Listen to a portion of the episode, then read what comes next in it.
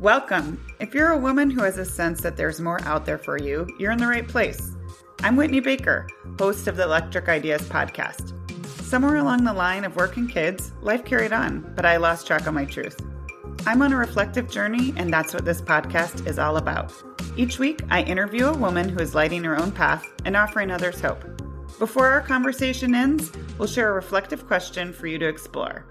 Sometimes all we need is a jolt, a fresh idea, an aha moment that connects us to a sense of possibility. This, my friends, is what I call an electric idea.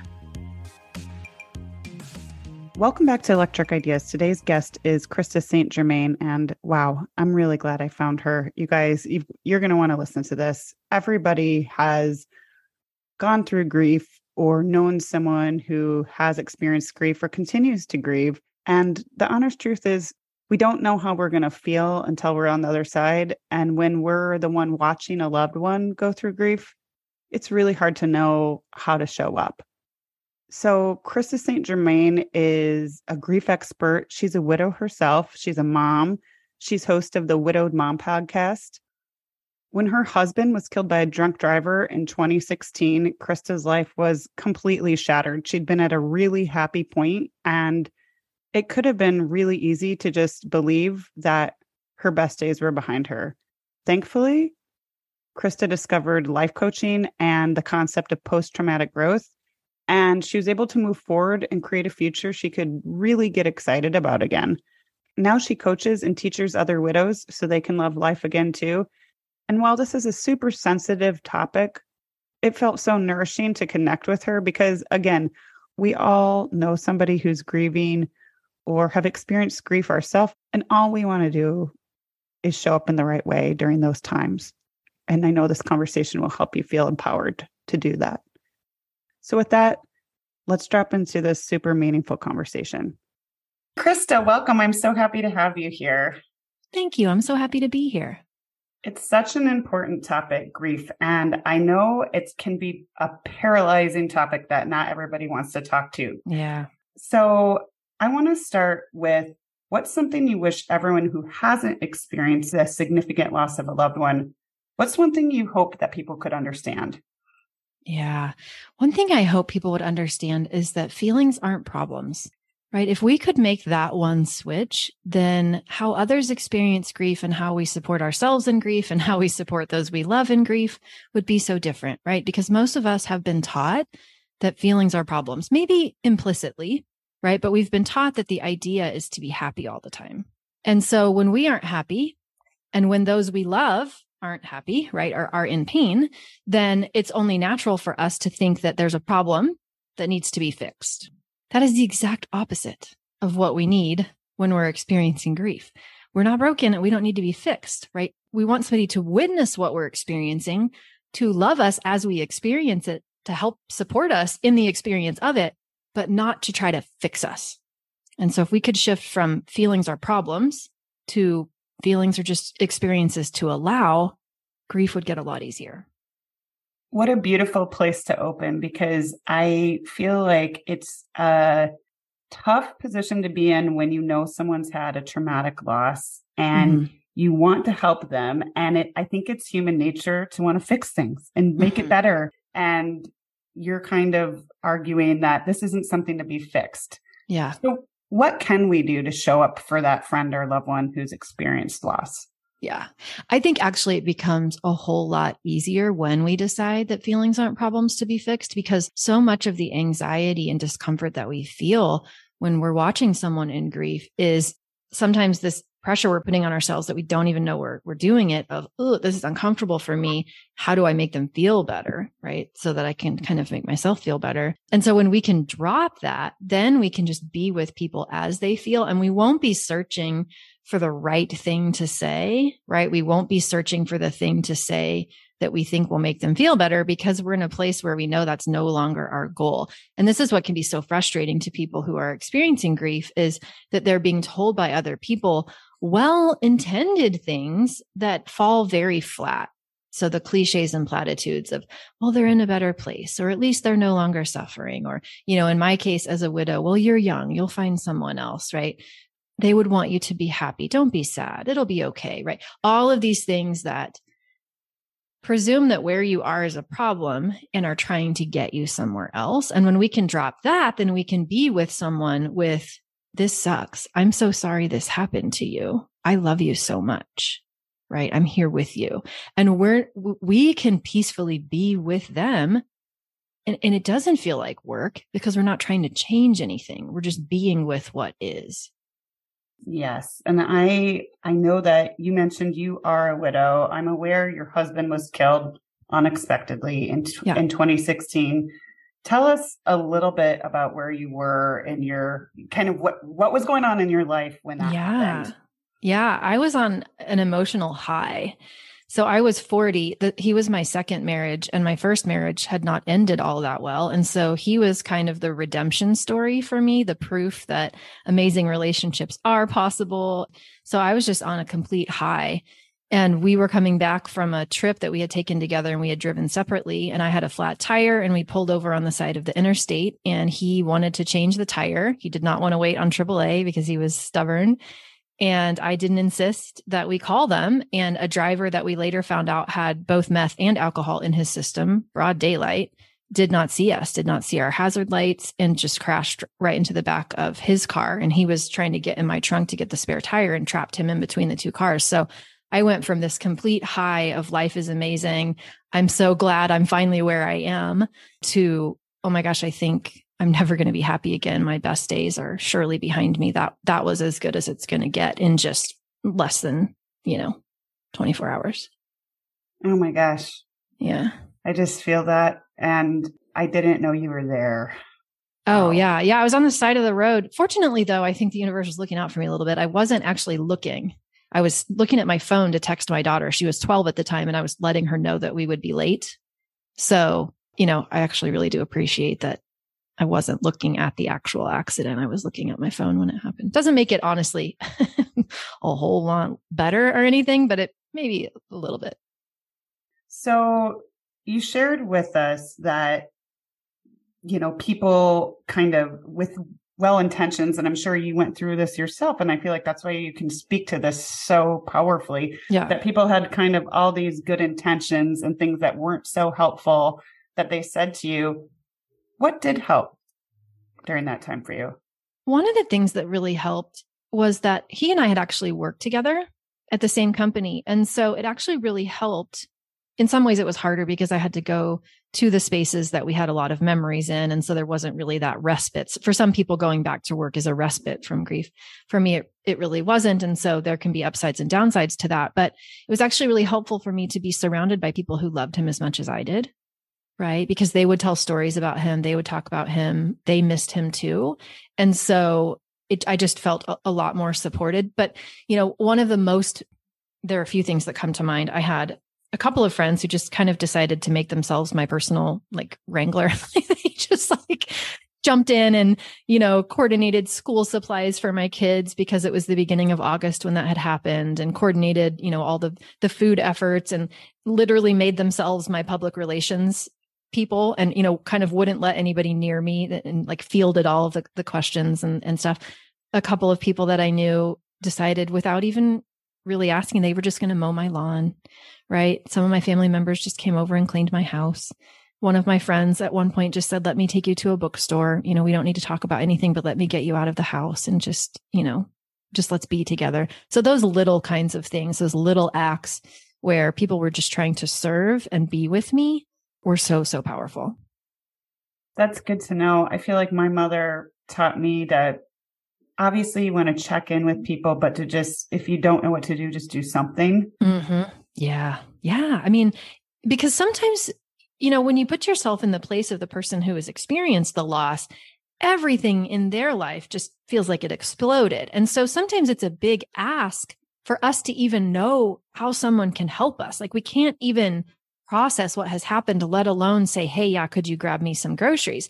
But when somebody says, Okay, I'm at Walgreens, you know, what do you need? Right. Or they just bring you things or do things for you that they know would be, be beneficial. You just wash somebody's car. You just, you know, did the thing. I've not met somebody in grief who has gotten mad about that. I'll tell you that. That's really helpful. And I recognize and and you talk about how grieving isn't one size fits all or linear. But yeah. if you have someone who you know is grieving, this is somewhere where I struggle that I'd love your advice on.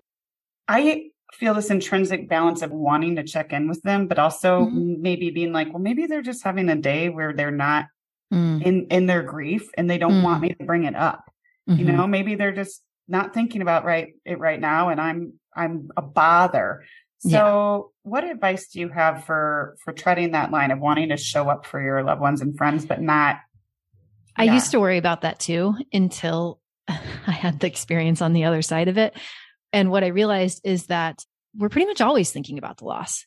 It's impacted every area of life. And so there really isn't a day that goes by that we aren't thinking about it. But what we often feel is that other people have forgotten.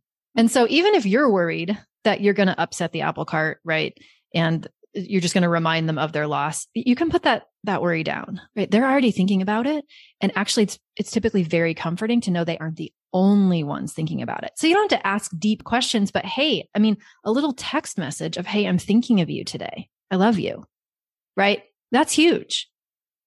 I hope that this is not an insensitive comparison, but I know that one of your podcast episodes is something along the lines of where'd all my friends go? Mm. And it kind of reminded me of having a baby, which is a positive life change and like, uh, oh, everyone's reaching out in that first couple weeks, yeah. like everyone's doing stuff. And then two months in, sometimes you're like, whoa.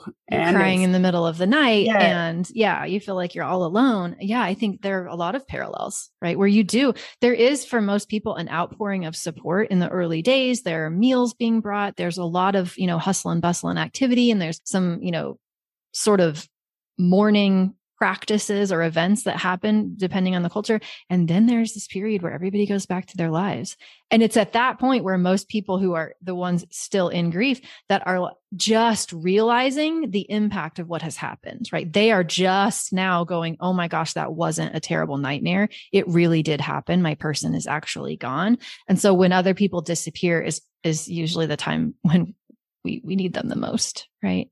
But a lot of times, and I used to do this too, you hold back because of thoughts like, well, you know, maybe they're having a good day and I'll just upset them. I'll just bring it back to, you know, the front of their mind and that, that will actually not be helpful. And it's, you know, it's just not something we have to worry about. That's really truly when people need you.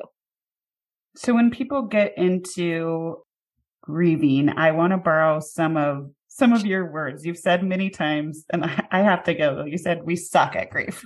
oh my gosh, we sure do. Eh, tell tell us about this. Why do we suck at grief? Well, there's a few reasons. I think one is that we just don't talk much about it and so we don't know much about it. And what we do know is is actually pretty shallow and a little bit outdated. So most people if you ask them about grief will probably tell you that they've heard something about there being five stages to grief. And and that's about all. And that that's really unfortunate because just like, you know, anything in life there are many grief theories the five stages of grief is one of many theories, but it just kind of happened to catch on, right? And people have misinterpreted that theory so much. So it was originally a study of hospice patients. It was, it was about the process that people were going through as they accepted their own mortality and a terminal diagnosis, right? It was not about what is it like to lose someone it was about what is it like to come to terms with your own mortality. And it was never meant by Dr. Elisabeth Kubler-Ross and David David Kessler who created it. It was never meant to be linear, right? To be even though they used the term stages, they were not trying to imply that we were supposed to go through denial, right? And then we're supposed to be angry and depression. It wasn't supposed to be this first this then that, right? Experience. And so, but but because we don't know that, we don't talk about it, then what I often find is we're comparing ourselves to something that was never even meant to capture the, the totality of a grieving experience in the first place. And we're like, well, am I angry enough? Is this the part where I'm supposed to bargain? Am I depressed now? Have I come to acceptance? And it's just like trying to put square pegs in round holes all over the place. Right. And, and not even giving any of the other approaches to grief any consideration. And we also use language, I think, that implies that grief ends. And so we set ourselves up for failure with that because it doesn't. Grief doesn't end, right? Unless, in my the way that I think about grief, it's the natural human response to a perceived loss. Okay. And perceived is really important, a perceived loss, because what one person perceives as a loss is not what another person perceives as a loss. There are many types, subsets of grief. So anticipatory grief, disenfranchised grief, complicated grief. Like we could go down and list all kinds of grief. Nobody knows about any of those. right. And, and since we can never take the loss away, we're always going to have thoughts and feelings about it and, and thoughts and feelings are really what compromise our, our entire grief experience. Now they can change over time and we can change them over time. But unless we can go back and, and travel backwards in time and change what happened, we're, we're not going to end grief. We're going to fold it into the fabric of our lives, right? We're going to integrate it into our lives. We're going to choose how we want to think and feel about what has happened as a part of our life. But, but we're not going to get to an end. We use like the word journey it implies there's some destination. There isn't. We also seem to believe that time heals. And we have myths around how much time is supposed to, to pass and what we're supposed to do after that amount of time passes, right? It's different for everyone, but so often I'll see women really believing that the first year is the hardest and they kind of white knuckle their way through the first year because they tell themselves, well, if time heals and, and the first year is the hardest, then all I need to do is survive the first year. Well, guess what?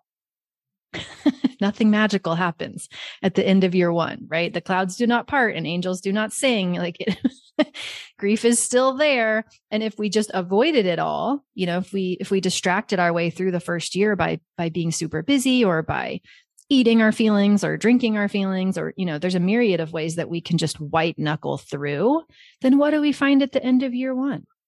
Still all the same emotions that are left to be processed and maybe even a deeper realization that, oh, wow, now it's really real. They aren't coming back. And so, you know, we don't talk about it enough. We don't understand enough about grief theory. We think feelings are problems. We think time heals. We think grief has an end. Just generally speaking, we suck at it.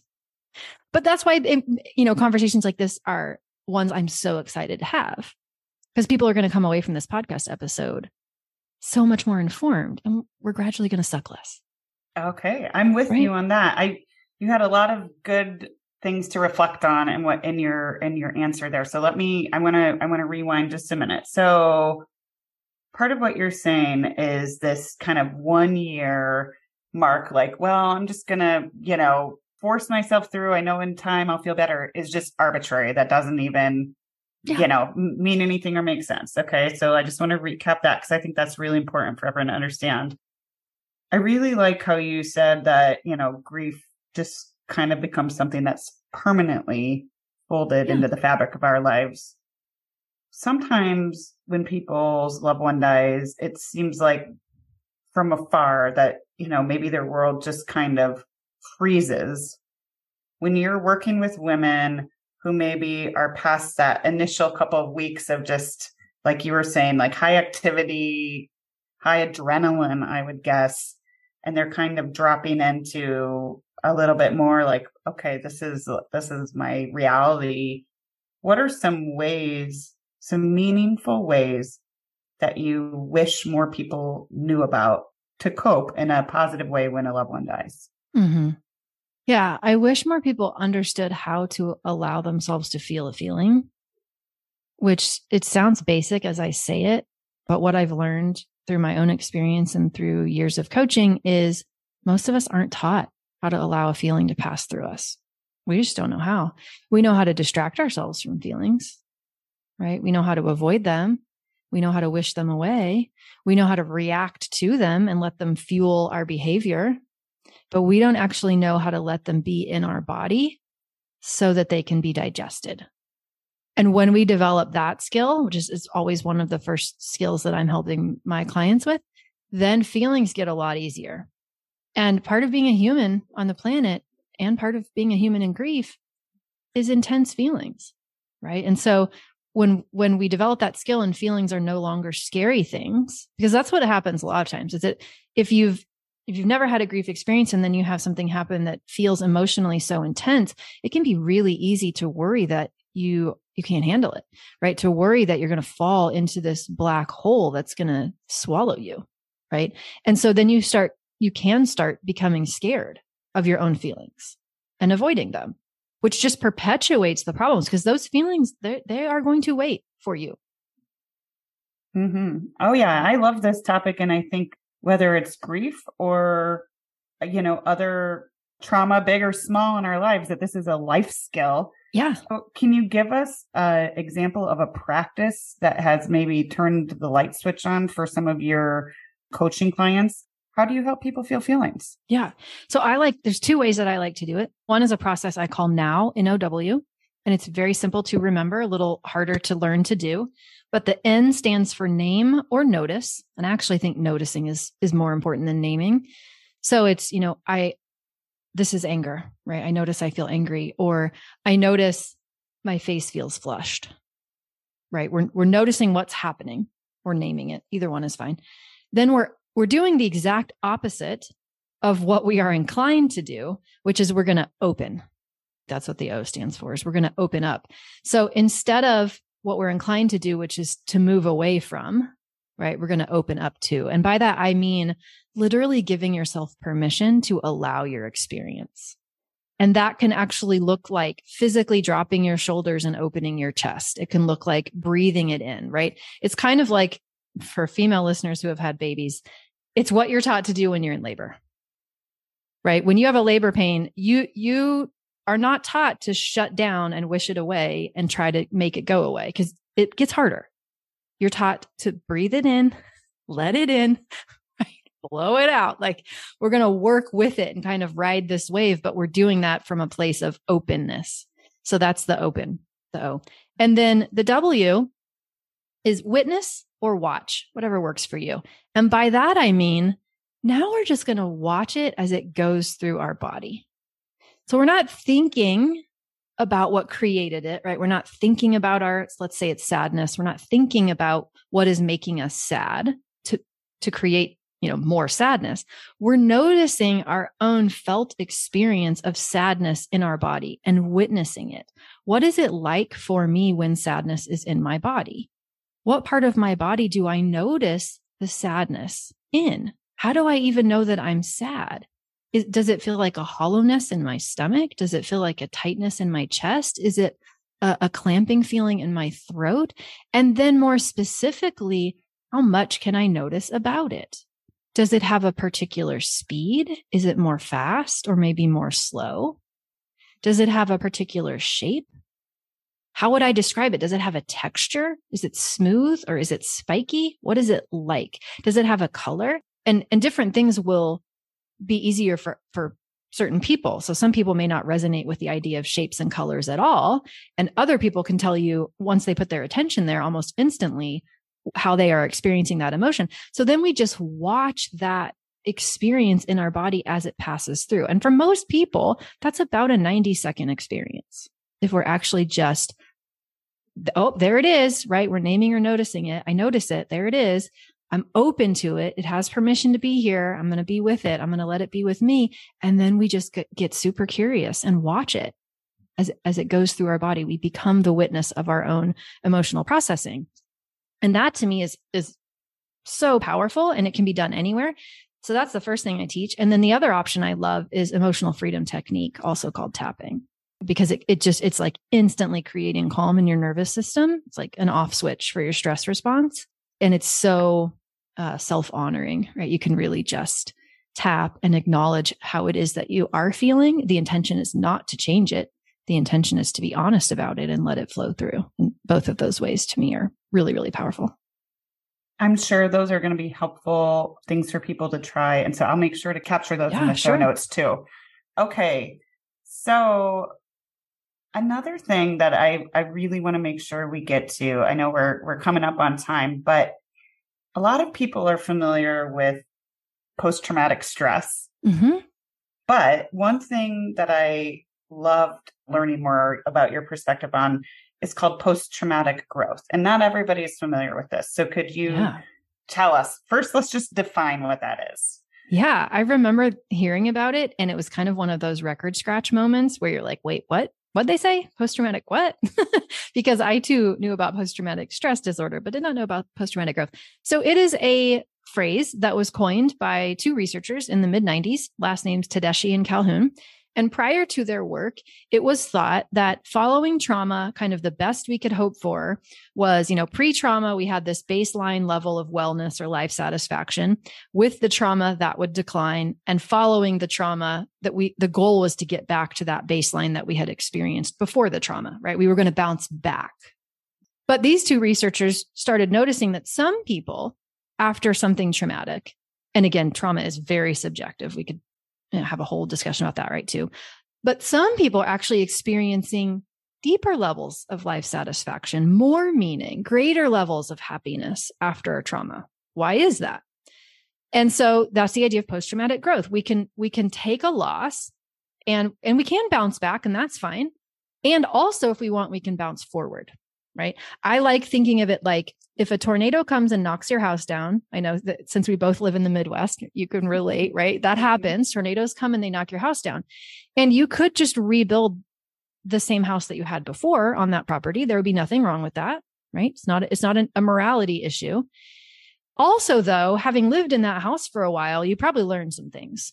You probably learned some things having lived there that maybe you would really like your kitchen to be in a slightly different, you know, design. Maybe you would like more outlets. Maybe you would like more natural light, right? You've learned some things by living in that house. And so you could also take the opportunity to redesign your house and make it even more aligned with what you want and what you've learned. Is that, is building a new house and redesigning it a commentary on the old house? No. And this is where people get stuck, right? We think, well, what if I'm, if I'm even happier, if I'm living a life that's even more aligned with what I want, going forward, what does that mean about my spouse? What does that mean about my loss? Did I not love them enough? We make it mean all these unhelpful things. So post traumatic growth is just the idea that you can actually take what you've learned over anything that happens to you and create a life that's even more of what you want because of the trauma, not in spite of it. I'm taking that all in. So even if you go through an experience, which oh, you'd never want to wish on anybody. Right. Sometimes the light cracks open, you might step into something that's even more powerful and more meaningful than you, you might. Imagine. Yeah, you might decide it's what you want, right? And it doesn't mean that you have to be happy that the event happened. But like, I'll give you an example for me. I went, okay, wait a minute. I'm 40. Okay. If life is this short, am I doing what I want to do? Am I making the mark that I want to make on this world? No offense to my former coworkers and my former employer. Love them. It, it wasn't bad, but it was like a wake up call for me where I went, okay, this actually, it, this is good, but, but what would be great? And so no, no insult to my prior life or prior choices, just an opportunity for me to reassess what do I value and what do I want more of, less of in my life? And then I make choices accordingly. That's a good place to end because I just feel like discussion of post traumatic growth is a hopeful invitation. Yes. I, like I hope it is. Yeah. So I always end my podcast uh, with the same question. And that's what's one question women should be asking themselves more. Mm. Oh my gosh, there's so many great answers to that. Yeah, here's what's been on my mind lately. If if what you're doing is truly a gift that you're giving yourself. Right. And so I've been thinking about this in terms of just every choice that you make. If a choice that you make is a gift that you're giving yourself, what would that open up for you? Thank right. You. Like I think about my, my, my business, for example. If, if it's something I'm doing for me, what does that open up for me? And for me, it opens up a lot. Love that. Thank you so much. I want people to find you. This is a hard topic for a lot of people to talk about with others, and you are a lighthouse. Thank you Thank for you. sharing. Tell us where where the best face to follow you and, and learn more is.